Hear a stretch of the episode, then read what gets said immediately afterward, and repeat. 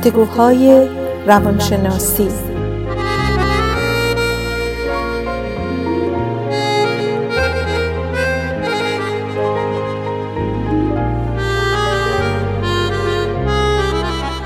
با دکتر سعیده ملک افزلی و دکتر شهرام اردلان.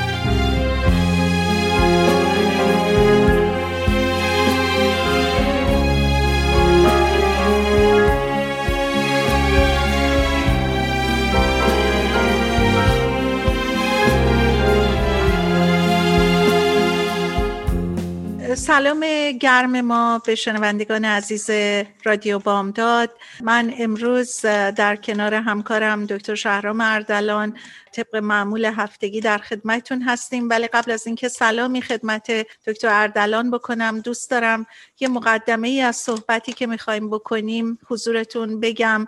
اتفاقی که روز ششم ژانویه در مرکز حکومت امریکا افتاد در تاریخ امریکا در کشوری که سمبل آزادی و آزادی خواهی بی سابقه و نشانگر عوامل مختلف انسانی اخلاقی روانی که هر کدوم رو میشه گسترشش بدیم. مثلا مسائل انسانی رقابت ها هیجانات کمبودها بی اهمیت گرفتن شدن ها مسائل اخلاقی مثل اعتقادات ارزش ها باورها مسائل روانی گذشته های انسان ها خانواده اثرات عوامل بیرونی و خیلی صحبت در این مورد زیاده.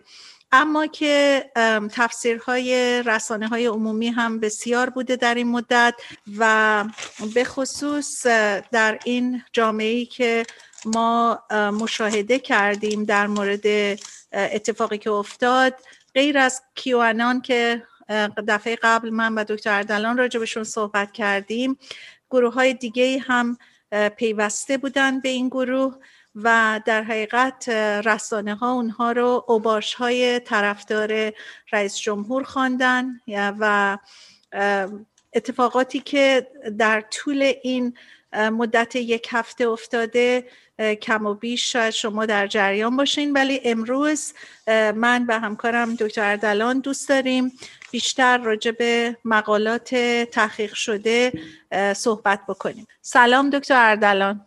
سلام دکتر ملک افزلی مرسی برای مقدمه خوبی که گفتین. همونطور که ما بیشتر سعی می‌کنیم بحثمون رو روی بحثای روز بذاریم. این مسئله چیزی بود که فکرشو نمی کردیم هفته پیش صحبتش کنیم ولی یهو پیش اومد و گفتیم که یه مقدار بد نباشه در مورد این مسئله که خب خیلی ها رو می‌دونم نگران کرده و خیلی ها رو همه رو مشغول کرده. پای تلویزیون مطمئنم هممون خیلی رادیو گوش می‌دادیم یا میشنیدیم که وقایی که اتفاق افتاد خیلی ترسناک بود و برای خود جامعه آمریکا خیلی از آمریکایی ها آدم صحبت می‌کنه چقدر براشون ترسناک بود واقعا. دقیقا همینطوره. بسیاری از مردم که ما در کنار خودمون می‌دونیم واقعا با حیرت و تعجب به این قضایی نگاه می‌کردن. من خودم واقعا اون روز از جلوی تلویزیون نمی‌تونستم تکون بخورم و لحظه به لحظه می‌خواستم ببینم خب بعد چی میشه. و بعدها وقتی هرچی بیشتر این فیلم ها رو نشون دادن اهمیت حتی قضیه بیشتر روشن شد کما اینکه خود افرادی که اونجا بودن و مخالفین گروه متضادی که با هم حالا ما امروز صحبت می‌کنیم خودشون هم هرچی گذشت بیشتر به اهمیت قضیه پی بردن.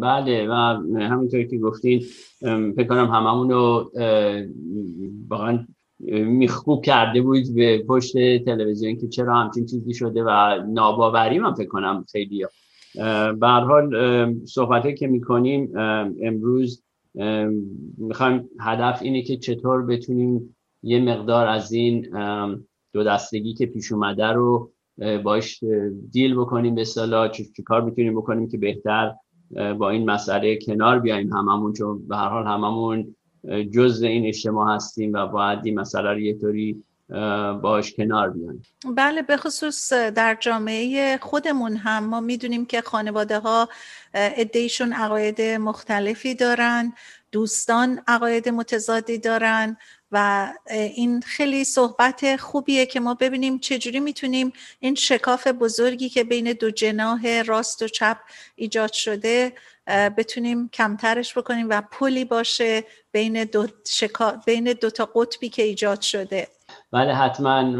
من گفتم شاید من دماش خودم شروع کنم از یک بحثی که خودم داشتم به داستانی که برای خودم اتفاق افتاد. من موقعی که میرم معما کوتاه می‌کنم پیش کسی که میرم یه آقای آمریکایی هست ایشون نظر مسنتره. خیلی هم از 20 خورده ای ساله که با هم دیگه یعنی من میرم پیش ایشون و ایشون مای من کوتاه می‌کنه خیلی هم راضی هستیم. از هم دیگه فکر کنم ایشون از مصاحبه با من و من از مصاحبه ایشون. ولی خب هر دو می‌دونیم که عقاید سیاسیمون خیلی متفاوت هست. و اتفاقا سعی می‌کنیم معمولا بحث نکنیم ولی خب خیلی وقتا تو این دور زمانه مخصوصا مشخصه وقتی آدم میره می‌بینه که چه چه چه تلویزیون شبکه بر مثلا تلویزیونی روشن ها زدن فوری می‌فهمه اون شخص مثلا عقایدش به کجاست. و طرفدار چه کسی هست حتی در خیلی وقتا چه رئیس جمهور و چه حزبی. خلاصه دفعه پیش ولی صحبتی که کردیم برای من جالب این بود که من احساس می‌کردم که ترسی که دو طرف از هم دارن به طور جنرال اینه که اکستریمیست رو یعنی درست نقطه های مخالف رو می‌بینن و این اپوزیسیون خیلی شدید دو طرف که می‌بینن نگاه نمی‌کنن کسایی که بیشتر در حد وسط هستن یا میانه رو هستن. بیشتر خیلی رادیکالا رو هر دو طرف نگاه می‌کنن که در هر گروه هستن. و وقتی که من دیدم از ترس و وحشتش ازش پرسیدم که این چه ترس و وحشتی داشت که میگفتش که همین میگفتش که من میترسم کشورم. کمونیستی بشه. و حتی اونطوری نبود که مثلا بگه یه ترس خیالی می‌گفت داره میشه. یعنی با اینطور که گوش کرده بود حرفا که شنیده بود نه واقعا ترس و وحشتش این بود که داره آمریکا به زودی کمونیست میشه که من خب برای من خدایشو بخوای خندهدار بود خب مثلا چنین چیزی امکان نداره. ولی خب می‌خواستم حرفش رو خوب گوش کنم و منم خب حرفش گوش کردم و منم خب بهش گفتم ترس و وحشت منم چه چیزایی می‌تونه باشه و به این نتیجه رسیدم که خیلی وقتا همونطور گفتم اول همش تضاده خیلی شدید و انتها رو می‌بینیم و خیلی حالت رادیکالی رو می‌بینیم تا اینکه بشینیم هم صحبت کنیم که بابا اکثر آدما این عقاید رو ندارن. دقیقا همینطوره. همیشه ما نگاه به سخنگو رهبر و اونهایی که واقعا طرف کاملا اکستریم یک حزبی هستن بیشتر تو چشم می‌خورن تا کسانی که این وسط بر اساس یک عقیده محکمی حزبشون رو انتخاب کردن. ولی چیزی که باعث شاید بگم تاسف البته این چیز شخصیه اینه که خیلی از طرفدارا بدون مطالعه و بدون اینکه دنبال کنن ببینن ریشه اصلا این صحبت ها کجاست دنبال روی می‌کنن. من داشتم یکی از برنامه های تلویزیون رو نگاه می‌کردم و خبرنگار از یکی از کسانی که اومده بودن برای دمونستریشن سوال می‌کرد که شما چرا اینجا هستین؟ گفت من برای این اینجا هستم که بچه های ما در جامعه در خطرن. شما فکر کنید اگه یک کسی با این عقیده و با این دید داره میره که واقعا تظاهراتی راه بندازه یا جزو تظاهر کننده ها باشه چقدر با احساسش داره این کار می‌کنه. یعنی ما هیچ وقت مکس نمی کنیم که نگاهی به احساس و افکارمون بکنیم و ببینیم که در کجا قرار گرفتیم. خب این خیلی می‌تونه خطرناک باشه. وقتی از زاویه هیجانات و در حقیقت کنترل نکردن اون هیجانات ما بریم جلو. من برام سواله که طرفدارا البته خیلی روانشناسا راجع به این مسئله صحبت کردن که ریشه ها از کجا میاد. یکیش هم همون ترسی که شما گفتین ترس فردی شاید بیشتر برای این باشه که من ممکنه کنار گذاشته بشم یا امثال من wiped off بشیم. یا مثلا همون حرفی که یه روزی یکی از کاندیداهای ریاست جمهوری زد که اینا deplorable هستن یعنی دور انداخته شده هستن. و اینا من فکر می‌کنم خودش یه زیربنایی برای ترسه. درسته. و من فکر کنم همین ترس و وحشت که به هر حال در وجود مردم میاد به خاطر حتی نگاه کردن یک شبکه های تلویزیونی و شما صحبتش هم کردین. خیلی وقتا هم رهبرهای اجتماع می‌تونن این مسئله رو بزرگتر بکنن. و خب در این کیس رئیس جمهوری فعلی ما می‌دونیم که هم همچین طوری بوده. خب کشور به مراتب دو قطبی تر شده و کاملا افکار مردم و کارهایی که می‌کنن نشون داده اینو.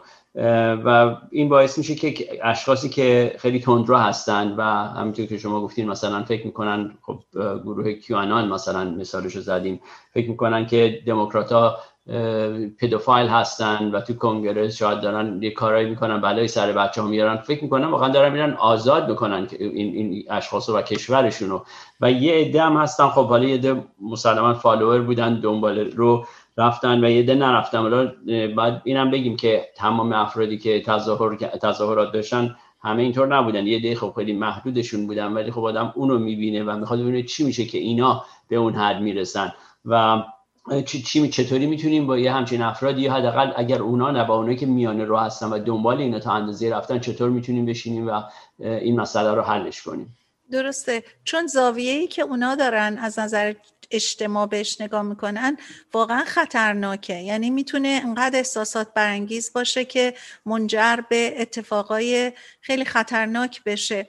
و اتفاقا در مورد همین مطلبی که ما الان داریم صحبت می‌کنیم چند تا از روانشناسای معروف من داشتم روزنامه ها و مقالات American Psychological Association رو به خصوص در این رابطه میخوندم.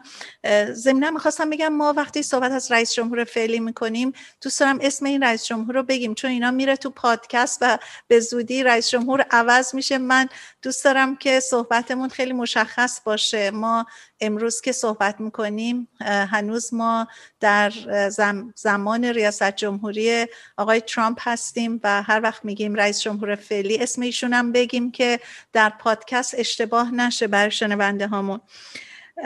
دکتر تانیا اسرائیل استاد دانشگاه سانتا باربارا که ایشون در بخش روانشناسی این دانشگاه کار می‌کنن و نویسنده کتابی در مورد وصل کردن دو قطب هستن میگن که ما شنیده هامونو بیشتر از اطرافیان و کسانی میشنویم که همونطور که ما صحبت کردیم در اکستریم هستن.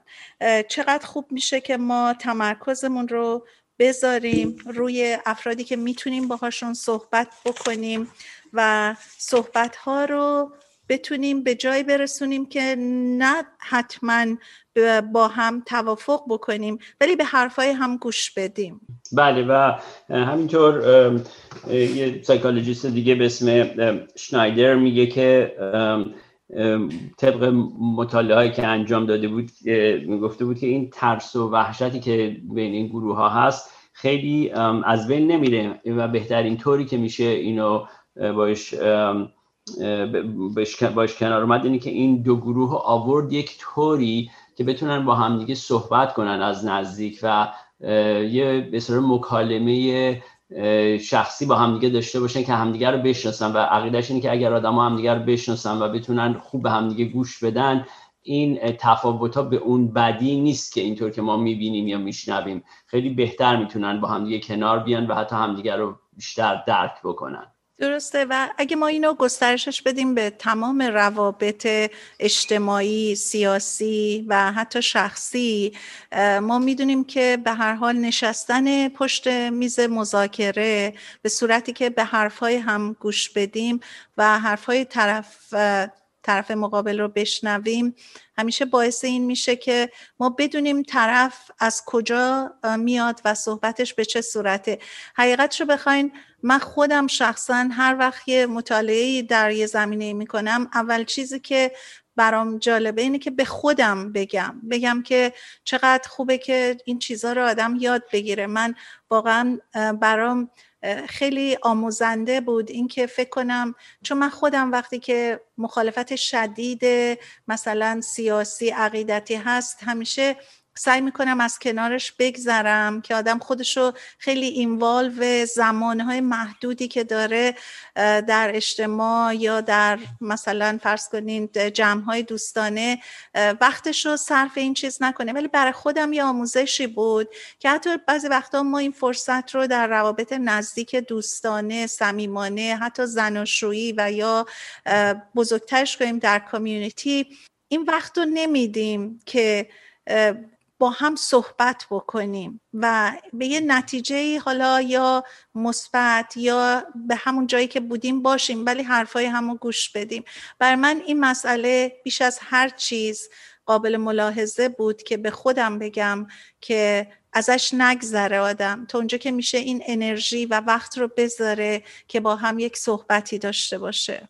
بله و نشون داده که مطالعاتی که شده که دو نفر که عقاید سیاسی مخالف همدیگر رو دارن بهتر می‌تونن با هم صحبت کنن وقتی همدیگر رو بیشتر بشناسن. و حالا یکی از چیزهایی است که شاید بیشتر در موردش صحبت کنیم ولی روی پیرو به همین صحبتی که شما می‌کردین خواستم میگم اینم به حال یک نوع هست که آدما همدیگر رو بشناسن و همین که بیشتر همدیگر رو می‌شناسن. خب می‌تونن در مورد اعتقادات همدیگه و عقاید سیاسی همدیگه پی ببرن تا اندازه که بتونن به هم با همدیگه از همدیگه یاد بگیرن و اگه تمام چیز رو به حالت یادگیری یا مکالمه که از همدیگه همون یه چیزی بخوایم یاد بگیریم نه بخوایم تحمیل کنیم به اصطلاح خیلی راحتتر می‌تونیم قبول کنیم همدیگه رو.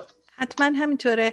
و خب متاسفانه من فکر می‌کنم رهبرای گروه های به اصطلاح دو قطبی که ما داریم راجبش صحبت می‌کنیم.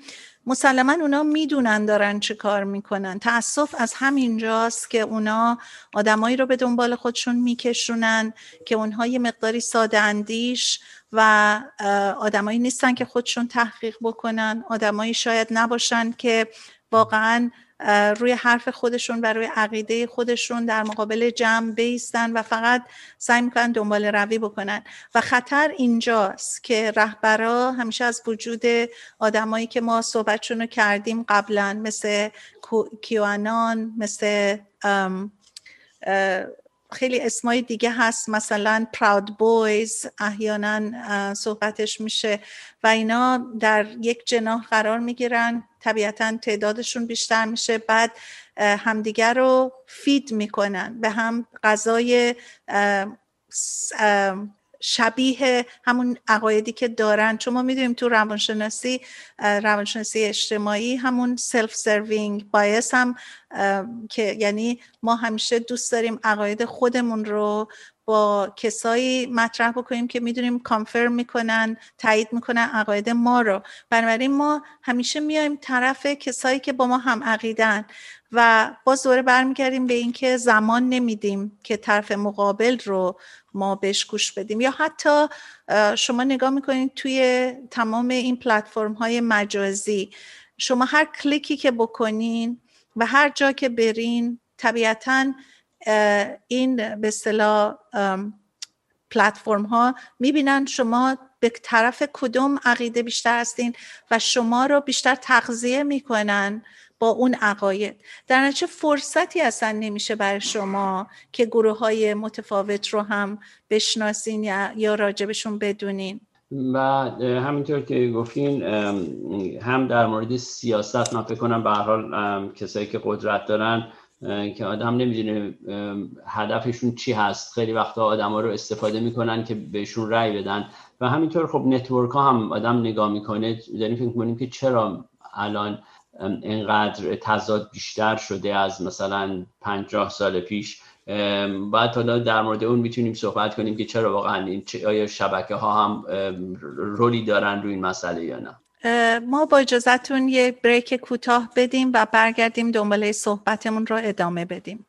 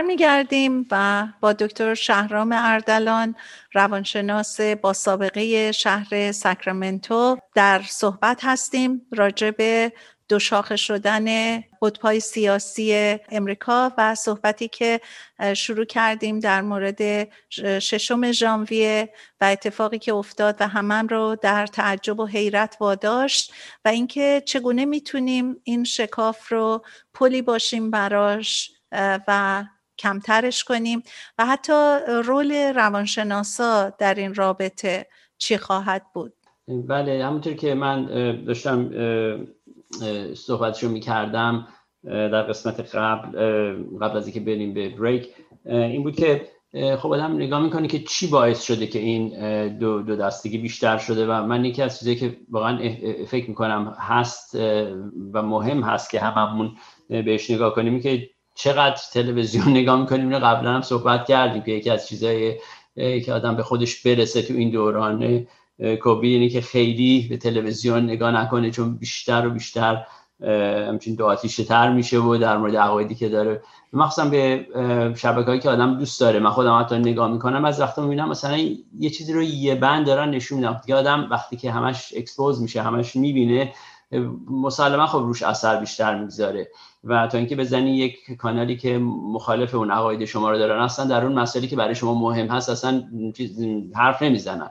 و من فکر کنم یه دلیل دیگه هم که مهمی در مورد این صحبت کنیم که رو خودمون کار کنیم که اونقدر تمام عقاید و مثل افکارمون رو نذاریم. فقط از تلویزیونی که نگاه می‌کنیم یا هست چون اونا هم به کار خودشون رو دارن می‌کنن که ما رو بکشونن به طرف خود درسته. همون باز کنترل هیجاناتمون. به خاطر اینکه هرچی بیشتر به اخبار و چیزهایی که یک سره راجع یه مطلب گوش بدیم بیشتر هیجانات تحریک میشن. من می‌خواستم همطور راجع به دکتر فتحعلی مقدم که شما هم یک بار صحبت ایشون رو می‌کردین. ایشون یکی از اساتید جورج تاون هستن و مدیر علوم تجربی و نویسنده کتاب Mutual Radicalization خیلی جالب بود که توی تحقیقاتی که میشه معدودن اسمای ایرانی در زمینه های مختلفی که ما مطالعه می‌کنیم. من فکر کنم هم برای شما هم برای من جالب بود که اسم دکتر مقدم به خصوص برای همین مسئله پولارالیزیشن و اینکه دو قطبی شده سیاست امریکا صحبت زیاد بود. من می‌خوام شما به خصوص چون صحبت رو کرده بودین اگه دوست داشته باشین راجع به ایشون صحبت کنیم. بله خب یکی از چیزهایی که ایشون صحبتشو می‌کردن این بود که همون مهم بودن یک رهبر می‌تونه باشه. یعنی یک رهبر چطور می‌تونه که یک کشور رو خیلی radicalize بکنه و خب مثالش هم همون طور که در مورد آقای ترامپ که شما اسمش هم گفتین رئیس جمهور فعلی هنوز هستن این کار رو خب کردن. چون طوری شده که اکثر سفید های ناسیونالیستی شدیدا طرفدار ایشون هستن و خیلی افراد خب ترس اینو دارن که اینا کنترل بگیرن و برای ماینوریتی ها به اصطلاح اقلیت ها و خارجی ها هیچ جایی نذارن. اون دوباره اون ترس اون یک گروه اون, اون طرف میشه از, از این گروه. و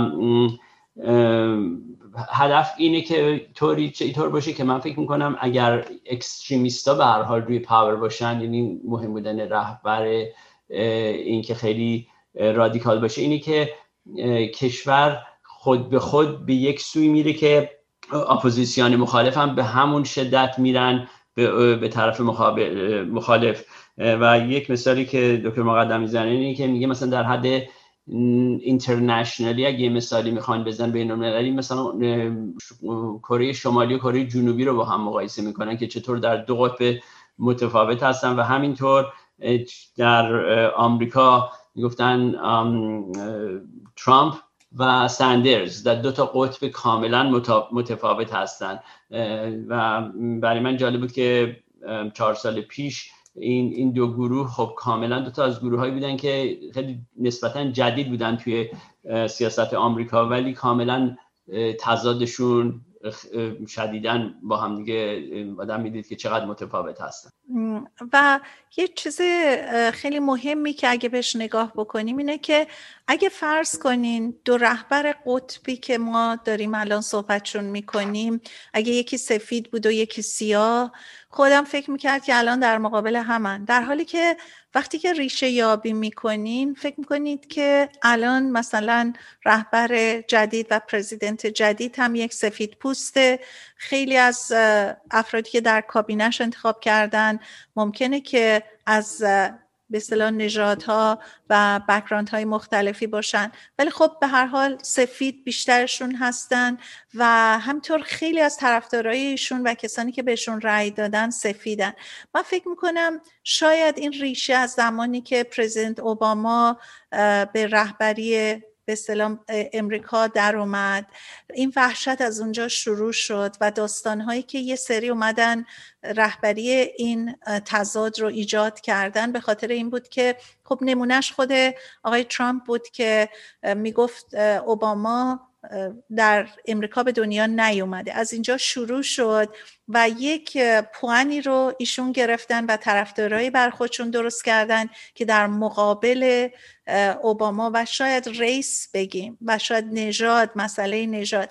بیشتر من فکر کنم از اونجا سرچشمه گرفت و تمام این نجات پرستی های کسایی که سرکوب شده بود شاید ظاهرا حتی اینها رو اومد و ما می‌دونیم که خودمون خیلی ها که به هر حال تحصیلات بیشتری دارن تحصیلات اجتماعی نه تحصیلات مدرکی به سال کسب کردن تحصیل کردن این بودن در اجتماع رو و اینکه یه مقداری به اصطلاح رو نکنن اون عقایدشون ما خیلی تو کارهایی که کردیم در امریکا متوجه شدیم که همه همه چیز رو نمیان مطرح کنن که عقیدشون چیه بر خودشون عقیدشون ولی این داستانی که پیش اومد خیلی از عقاید رو شد و مخصوصا طبقاتی که ما حرفشون رو دفعه پیشم زدیم.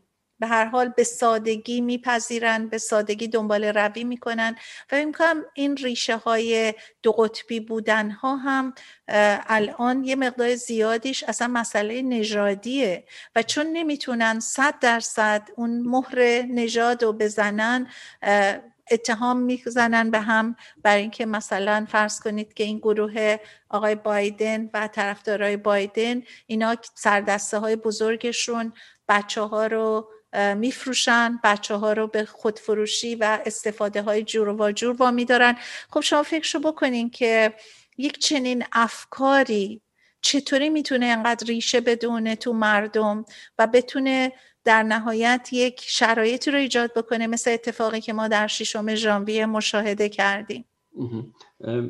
بله من داشتم همینی که می‌گفتین فکر می‌کردم که که چرا این اشخاص به اصطلاح تونستن الان توی این چهار سال پیش خودشون رو اینقدر بیشتر نشون بدن خب دوباره برمیگردیم به رهبری. وقتی که رهبری به اصطلاح پروموت بکنه این مسئله رو تشویق یعنی حتی بکنه خب مسلما این تکرار خواهد شد و بیشتر جون می‌گیره این این حزبا. ولی مقایسهش کنین اینو با موقعی که جان مکین در مقابل اوباما داشت ران می‌کرد و رقیب هم بودن اون موقع و یه خانمی بلند شد سوال کرد گفتش که من اوباما رو فکر کنم یه عرب هستش و, خوب نیست برای کشورمون اینو و اون چقدر قشنگ گفت نه این آمریکاییه و فقط عقاید شما هم فرق داره. چقدر خوب این مسئله رو آروم کرد تا اگه می‌خواست مسئله رو تشدید می‌کرد و بیشتر این شخص رو عصبانی تر می‌کرد. نتیجه رو که ما دیدیم. به حال من فکر کنم اون خیلی مهم هست. ولی شاید بعد نباشه. حالا یه مقدار صحبت کنیم در مورد ریسرچی که نشون داده که اگه با هم حرف زدن و صحبت کردن یه ذره امید بیاریم به برای شنوندگان عزیز. حرف دکتر شنایدر رو زدیم. یک کتابی ایشون نوشتن به اسم The Depolarization of America.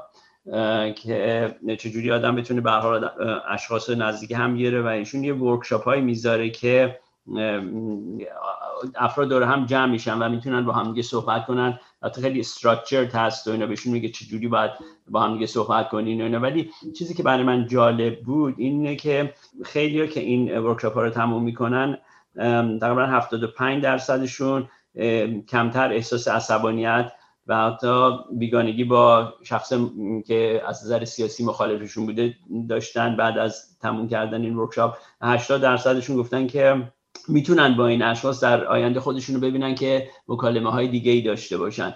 و این من فکر کردم که خیلی مقالی جالبی بود که آدم نشون بده امیدی هست که افراد بشینن با هم صحبت کنن و بعد بتونن یه چیزی خوبی یاد بگیرن و ادامه بدن. همینطوره. و داشتیم صحبت از دکتر مقدم می‌کردیم. ایشون هم یک کتابی دارن به نام Mutual Radicalization.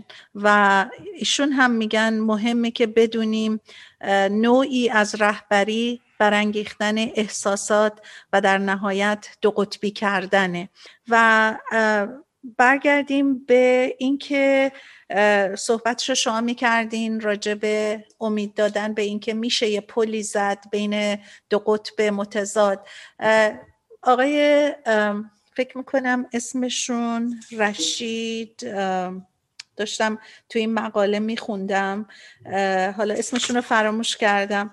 ولی ایشون یکی از کاندیداهای نمایندگی مجلس بودن و تو این صحبت هایی که داشتن آقای قاسم رشید. و کاندیدای نمایندگی مجلس بودن. بعد یه سری حجوم میارن تو یکی از رلیایی که ایشون داشتن برای طرفداراشون و می‌خوان بیان رلی ایشون رو به هم بزنن. جالب اینجاست که ایشون با قلب باز و روی باز ازشون دعوت می‌کنه تو این رلی بیان و بشینن و مذاکره بکنن. و خیلی از روانشناسا بعد از اینکه ایشون این کار کردن به اصطلاح ریفر می‌کنن به چیز نتیجه مثبتی که آقای رشید داشتن در انتخاباتشون به خاطر اینکه نشستن و با اینها به گفتگو. یعنی اینکه حرفای اینا رو شنیدن باشون صحبت کردن و چون نتیجه خیلی مثبت بود خیلی از روانشناسا در حقیقت صحبت اینو می‌کنن که در یک چنین شرایط هیجانی و احساسی که یه رهبر می‌تونست رفتار خیلی متفاوتی داشته باشه ولی ایشون دعوت کردن از مخالفین که بیان و بشینن صحبت کنن. در حقیقت یه علتی که ما امروز این مبحث رو دوست داریم راجبه صحبت بکنیم راجبه این که خب نقش ما به عنوان یک روانشناس یا روانشناسانی که داریم صحبتشو می‌کنیم همیشه پل زدن بین روابطه. خب ما در به صلاح کارهایی هم که کردیم و می‌کنیم همیشه این بوده که یه طرف شکایت از یک طرف دیگه داره. حالا یا اون طرف دیپرشنه یا اون طرف یک شخصه یا اون طرف یه بیماری روانیه. ولی همیشه ما میایم ریشه ها رو پیدا می‌کنیم و اینکه میگیم خب بیا نگاه کنیم به اینکه ببینیم این داستان اصلا از کجا می‌خوره به چه صورته. و همطور من فکر می‌کنم تو این مسائل اجتماعی و سیاسی به همین صورت هست. این پل زدن رو که گفتین پلی باشه واقعا به حال ما بتونیم به عنوان روانشناسا فکر کنیم چطور می‌تونیم کمک مردم کنیم. شما در مورد این شخصی که صحبت کردیم که سیاسی بود که اومد این, این کار رو خیلی قشنگ گوش داد. من اتفاقا یاد به پیت بودجج افتادم این میر بز شهردار که از شهر ایندیانا که کاندیدای رئیس جمهوری هم بود و اولین اوپنلی گی کندیدت هم بود برای رئیس جمهوری. و خیلی و وقتی من شنیدم رفته بود تو فاکس نیوز صحبت کرده بود خودش هم صحبت کرد و اینا گفت به باید این کار رو بکنیم باید بریم با مخالفانمون هم صحبت کنیم. که خیلی هم خوب قبولش کرده بودن یعنی خوششون اومده بود که رفته بود رفته بود و این شهامت داشت تا خیلی که مثلا نخوان اصلا اون به اصطلاح اون پل برن اون طرف پل و ببینن چه خبره اون اون من فکر کنم برای سیاست مدارا خیلی مهمه برای کار ما خیلی مهمه برای خودمون همه مهمه بتونیم همه این کار رو انجام بدیم. دکتر من صحبت پل کردیم. من یه دفعه کم شما می‌خواین راجع به شعر گوگوش که میگه پلی باشیم برای از خود گذشتن. بتونن تو break بذارن اینو خوشت خوب باشه. اتفاقا باید بگیم به رادیو بامداد که چون ما صحبت پلو کردیم این شعر پل خانم گوگوش رو بذارن. به هر حال باز هم یک break کوتاه بدیم برگردیم دنباله صحبتمون رو ادامه بدیم.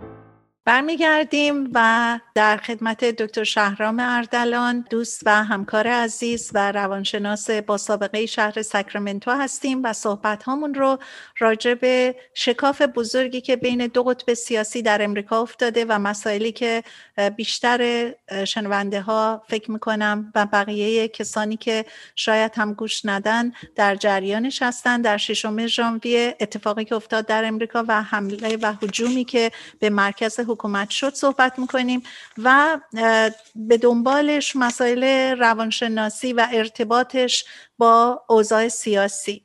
دکتر اردلان می‌خواستم یه مطلب دیگه بگم. یک خانم دکتر جین سیفر که ایشون یه روانشناس با سابقه 45 ساله هستن و نویسنده کتاب I love you but I hate your policy.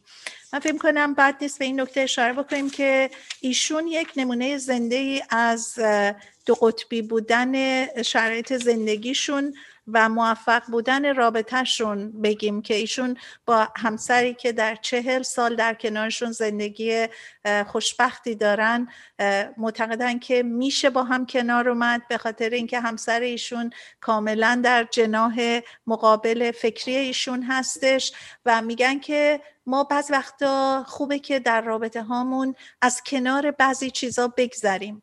از جمله اینکه با پنجاه زن و شوهری که مشابه خودشون عقاید سیاسی متضادی دارن صحبت کردن و یه تحقیقی کردن و ایشون میگن که بد نیست بدونیم که حتما طوری که ما فکر می‌کنیم درست نیست. این بر من خیلی نکته جالبی بود چون انقدر ما با احساس راجع به مطلبی و موضوعی فکر می‌کنیم حالا چه سیاسی چه اجتماعی چه اخلاقی و فقط اونو می‌بینیم. و اینکه بدونیم که رأی آدما دلیل قضاوت کردن راجبشون نمیشه.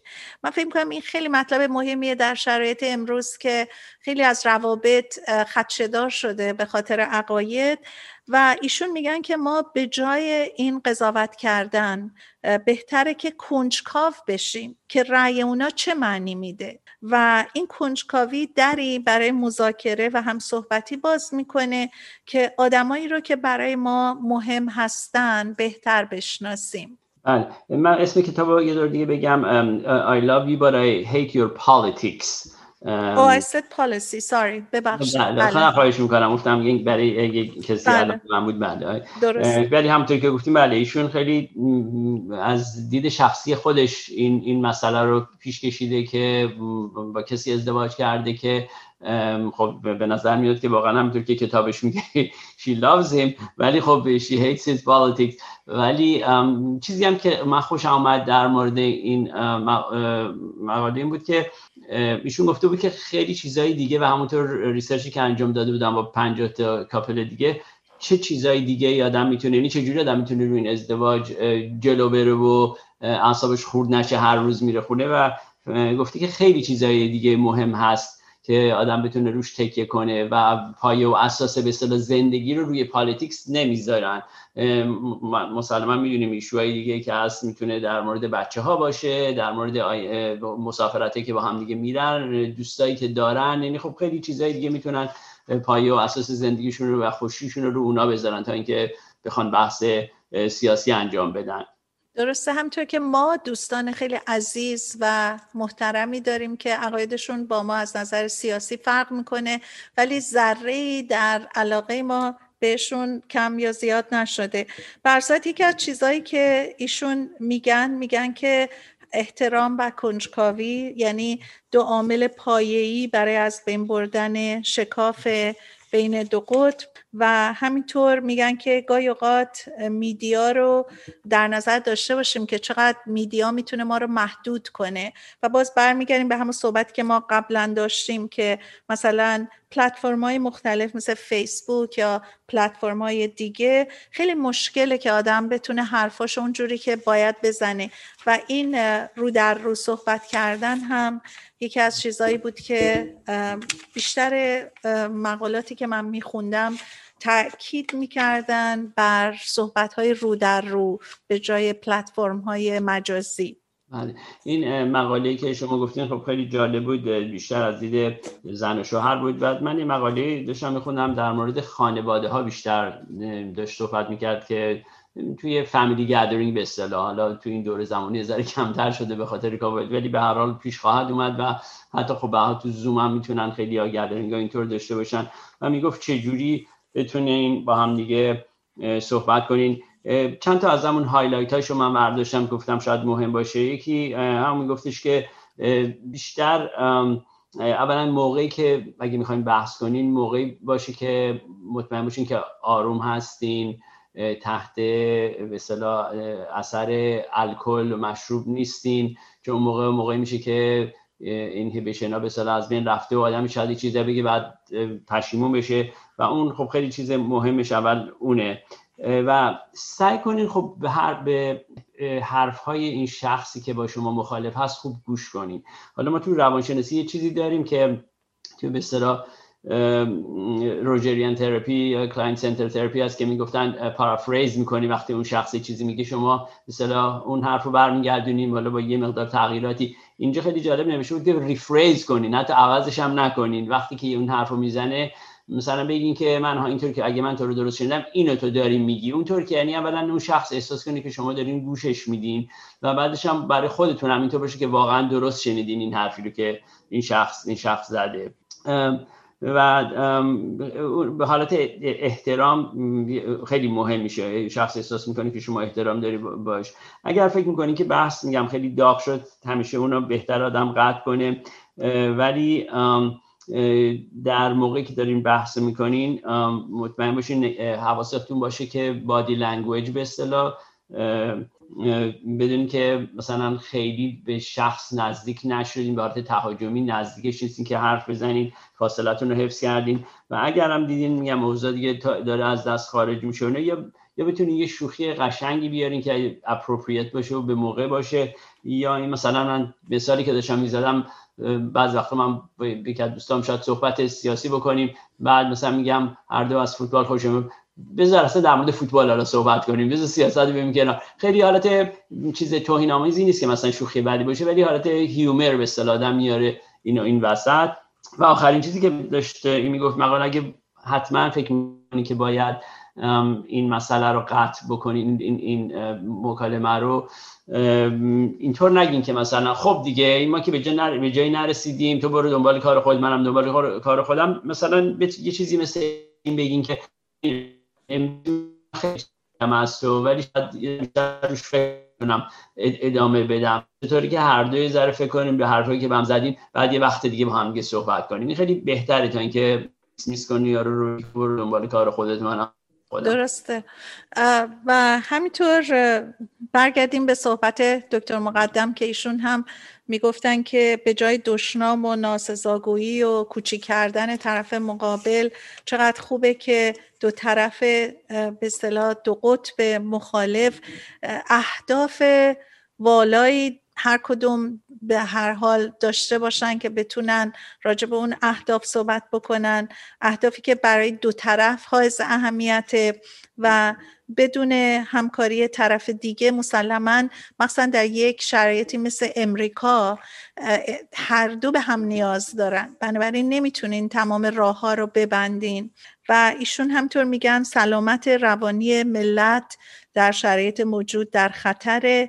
همونطوری که برای ما مهمه که تکیه کنیم به علوم اپیدمیکی. ما منتظر واکسن هستیم که در اختیار عموم گذاشته بشه.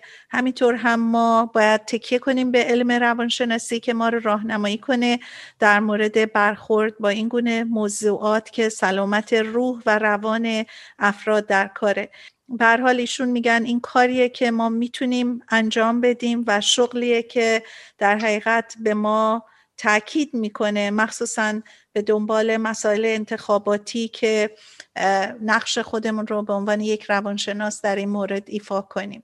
کتاب دیگه هست دکتر اردلان همطور که من تو این مقالات سر میکشیدم در American Psychological Association یک کتابی به نام Beyond Your Bubble. نمی‌دونم شما بهش برخورد کردین. البته من خودم این کتاب رو نخوندم ولی خلاصه ای از این کتاب خوندم که در مورد اینه که چطور بتونیم ارتباط حاصل کنیم. با وجود شکاف سیاسی و اینکه یک مهارت هایی و استراتژی هایی رو به کار ببریم برای مکالمه که فکر کنم صحبت هایی که شما کردین خیلیش تو این کتاب هستش و اینکه این مهارت ها انقدر ملموس و قابل دسترسی هستن که هر کس می‌تونه اون رو انجام بده و به حال میگن که مردم دوستان و اعضای خانواده ارتباطشون به دلیل این اختلاف عقیده سیاسی از هم جدا شده و ارتباطشون دار شده. استراتژی های مثبتی وجود داره که در این کتاب یاد میده چطور احساساتمون رو کنترل کنیم و عقاید و نحوه درکمون رو خودمون بفهمیم و نقطه مشترکی پیدا کنیم و اینکه داستان زندگیمون رو با هم شریک بشیم. به این صورت که صحبت های خوب خودمونی داشته باشیم و چالشامون رو تمرین کنیم که با گفتگو بتونیم حل کنیم.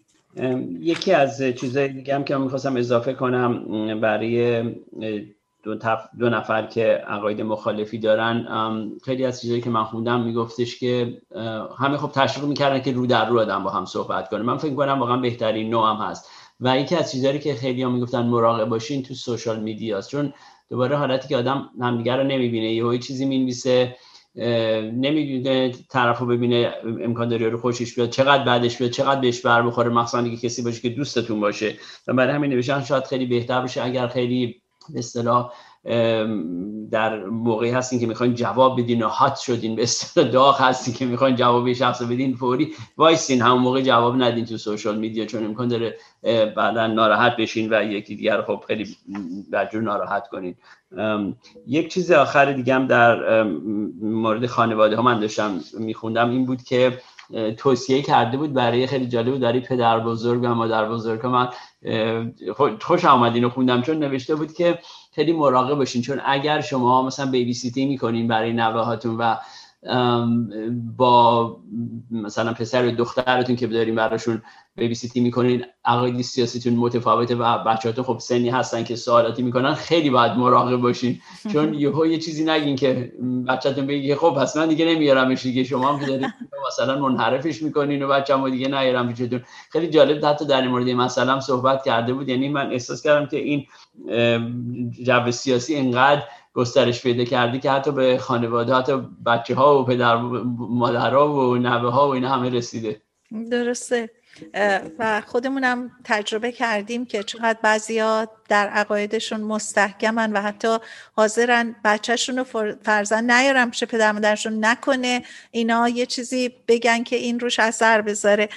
یه مقاله دیگه من میخوندم از یه شخصی به نام لین واینمن که ایشون البته تمام صحبتاشون راجع به مطالبی بود که دکتر راوی لایر و من رفتم راجع به ایشون تحقیق کردم که ایشون یک روانشناس اجتماعی هستن. حالا من نمی‌دونم که ضمن اینکه روانشناس اجتماعی هستم مدیکال داکترم هستم و اینکه این چیزی بود که من تو میدیا از ایشون پیدا کردم. البته این مقاله در American Psychological Association بود ولی جدا از اون من راجبشون در جای دیگه تحقیق کردم. ایشون میگن که بیش از پیش نیاز مبرم به داشتن civility politics ما نیاز داریم. و من فکر کردم شاید بد نباشه راجع به نزاکت سیاسی که الان در زندگی روزمرهمون خیلی اثر گذاشته صحبت کنیم. ایشون یک وبسایتی دارن به همین نام به نام Civility in Politics. و بیشتر صحبت از این می‌کنن که ما با احترام و سادگی بحث کنیم. و معتقدن که این ارتباط باز از جمله صحبت هایی که باز هم ما می‌کردیم رو در رو باشه. و ما سعی نکنیم تمام صحبت با کسانی باشه که موافق عقایدمون هستن. سعی کنیم یاد بگیریم از اینکه صحبت کنیم با کسایی که مخالف عقیده ما هستن. و میگن که انسان موجودیه که تمایل به رقابت داره. و هر جا که جمعی بزرگ تشکیل میشه رقابت ها بیشتر میشه و گروه ها هزاری میلیونی اینها شروع می‌کنن رقابت کردن. و میگن مثال سادش مثال ورزشه که در امریکا چگونه این رقابت ها به حدی می‌رسه که زندگی یه سری رو اصلا به هم میریزه. و تحت شعا قرار میده نسبت به همه چیز. گرچه که ما اینجا یاد گرفتیم که همه کوچ ها تو ورزش یاد میدن که قبول کنین اگه باختین تبریک بگیم به کسی که برنده شده. ولی مسائل سیاسی من فکر می‌کنم به دلیل همین داستان نجات پرستی دیگه اصلا از حد خودش خارج شده و این نزاکت هایی که ایشون صحبتشو می‌کنن یه مقداری به هر حال اجرا نمیشه. بعد میگن که درسته که واقعا ما این رقابت ها رو به صورت مثبت لازم داریم. ولی وقتی که در مورد سیاست صحبت می‌کنیم سعی کنیم که صحبت هامون رو به جایی برسونیم که بتونیم یه جوری باز تو روی هم نگاه کنیم و دوستی هامون و رابطه هامون رو حفظ کنیم. بله من فکر کنم خیلی مهم هست که بتونیم مگه هممون به این این کار رو انجام بدیم و بتونیم که دوباره با هم دیگه همونطور که گفتین با هم دیگه صحبت کنیم. خیلی وقتا باعث میشه ما چندی بار گفتیم که این رو در صحبت کردن اون آدما رو بیشتر با هم نزدیکتر می‌کنه از یک نظرهایی. و مخصوصا یه نکته دیگه که من می‌خواستم بگم اینه که خیلی مهمه که ما اینو همیشه میگیم به افرادی که مثلا کار می‌کنن و یه نفر میاد سر کارشون بهشون می‌خواد مثلا اگه تو ریتیل باشن چون چیزی رو مثلا پس بده عصبانی و اینا میگن don't take it personal. و اینم در مورد سیاست هم همینطور هست. من میگم نباید خیلی آدم شخصی بگیره. مثلا یه نفر یه صحبتی می‌کنه اینطور نیست که داره تهمتی داره می‌زنه یا بی احترامی داره به عقاید شما می‌کنه. این داره عقیده خودش رو میگه و برای همین خیلی مهم آدم شخص از طرف اینکه عقیده خودش رو داره میگه نگاه کنه و سعی کنه که یه ذره همون defensive نشه همون آروم بمونه. یه break کوتاه دیگه بدیم و برگردیم صحبتامون رو به پایان برسونیم.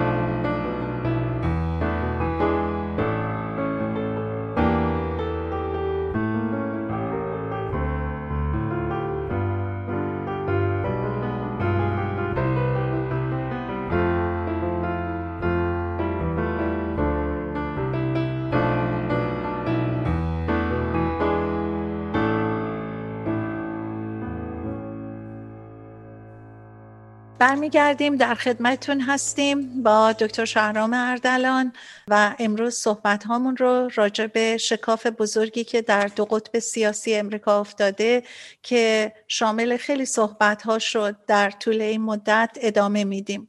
بله همونطور که داشتیم صحبت کردیم چقدر خوبه که بتونیم این دو دستگیری که شده تا اونجا که می‌تونیم هر کسی بتونه به اندازه خودش کاری بکنه که اگر یکی رو یه کسی رو می‌شناسه که دوستش هست نزدیکش هست و فکر می‌کنه از همدیگه رنجیدن به خاطر این مسئله که من خب خیلی ها رو دیدم خیلی ها رو می‌شناسم سعی کنه با همین چیزی که ما گفتیم یا حتی با خوندن های مقاله های دیگه که اگه خودتون می‌دونین برای شما کار می‌کنین کار رو انجام بدین. چون من فکر کنم نهایتا همه ما یعنی این دیگه مطمئن هستم باید با هم بسازیم همونطوری که گفتین شما قبلا دکتر ملک افزلی و چی بهتر از این که بتونیم با خودمونم یک کاری درش انجام بتونیم بدیم. بتونیم ما هم یک راه مثبتی باشیم یک قدمی مثبتی برداریم تو این راه که بتونیم این این دو دستگی زیادی که اتفاق افتاده ادامه خواهد پیدا کرد. ولی حداقل ما بتونیم یه مقدار این گپ رو به اصطلاح نزدیکتر کنیم یا حداقل مکالمه رو بتونیم به راه, بندازیم حداقل شروعش رو. و من می‌خواستم در پایان صحبت همون بگم که به هر حال خیلی مشکل احساساتمون رو کنار بذاریم. همونطور که در اولم صحبت رو کردیم. ولی کن ما نباید خودمون رو مجبور کنیم با مردمی که موافق نیستیم توافق کنیم.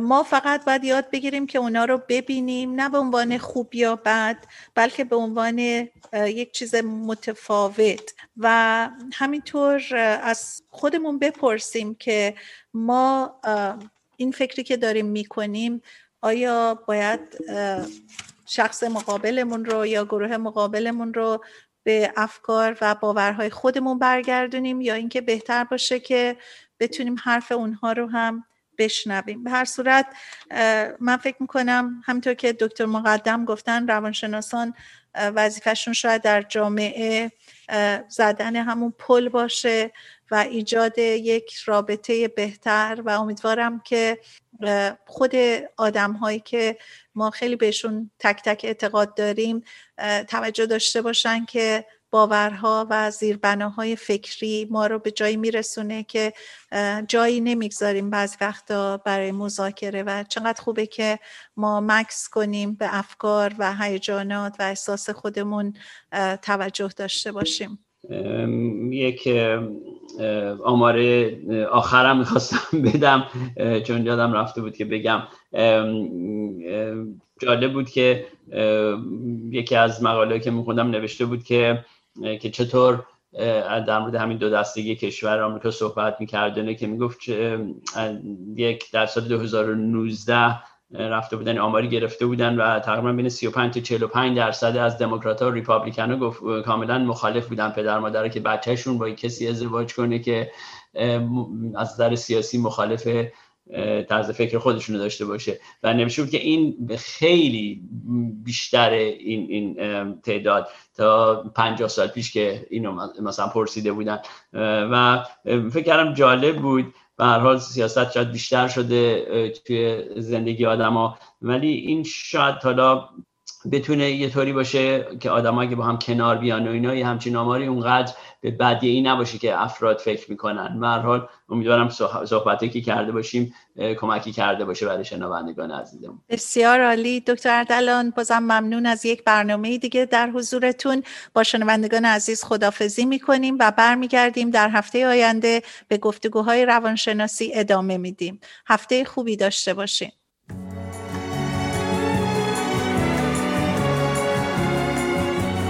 برای خواب معصومانه عشق کمک کن بستری از گل بسازیم. برای کوچه شب هنگام وحشت کمک کن با تن هم پل بسازیم. کمک کن سایه بونی از ترانه برای خواب ابریشم بسازیم. کمک کن با کلام عاشقانه. برای زخم شب مرهم بسازی. بذار قسمت کنیم تنهاییمونو میون سفره شب تو با من. بذار بین من و تو دستای ما. پلی باشه واسه از خود گذاشتن بذار قسمت کنیم تنهاییمونو میون سفره شب تو با من. بذار بین من و تو دستای ما پلی باشه واسه از خود گذاشتن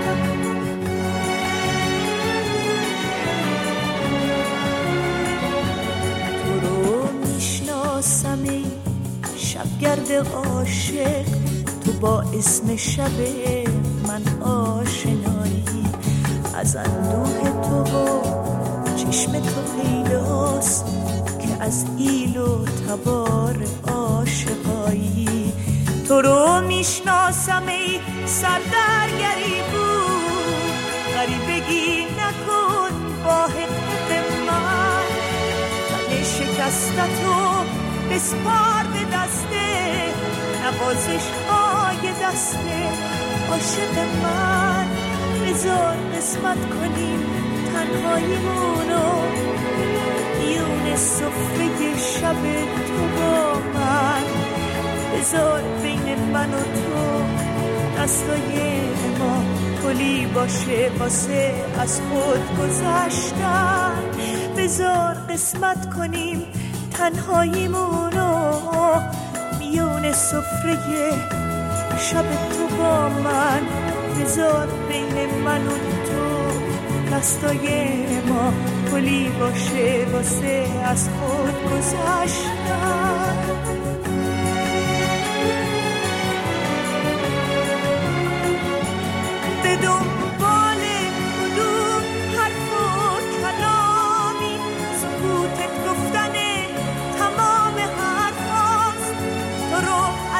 Encher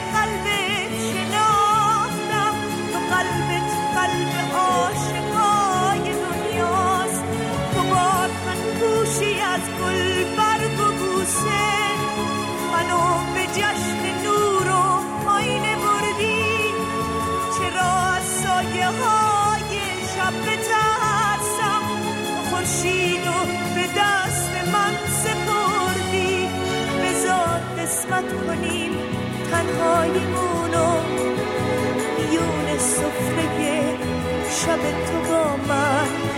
بذار بین من و تو دستای ما کلی باشه واسه از خود گذشتن. بذار قسمت کنیم تنهاییمونو. میون سفره شب تو با من. بذار بین من و تو دستای ما کلی باشه واسه از خود گذشتن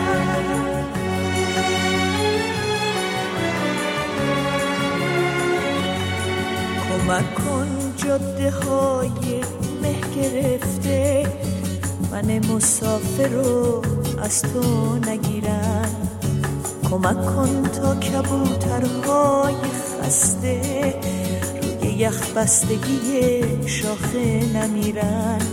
کمک کن از مسافرهای عاشق. سراغ مهربونی رو بگیریم کمک کن تا برای هم بمونیم کمک کن تا برای هم بمیریم بذار قسمت کنیم تنهاییمون رو. میون سفره شب تو با من. بذار بین من و تو دستای ما کلی باشه واسه از خود گذشتن. بذار قسمت کنیم تنهاییمونو میون سفره شب تو با من. بذار بین من و تو دستای ما کلی باشه واسه از خود گذشتن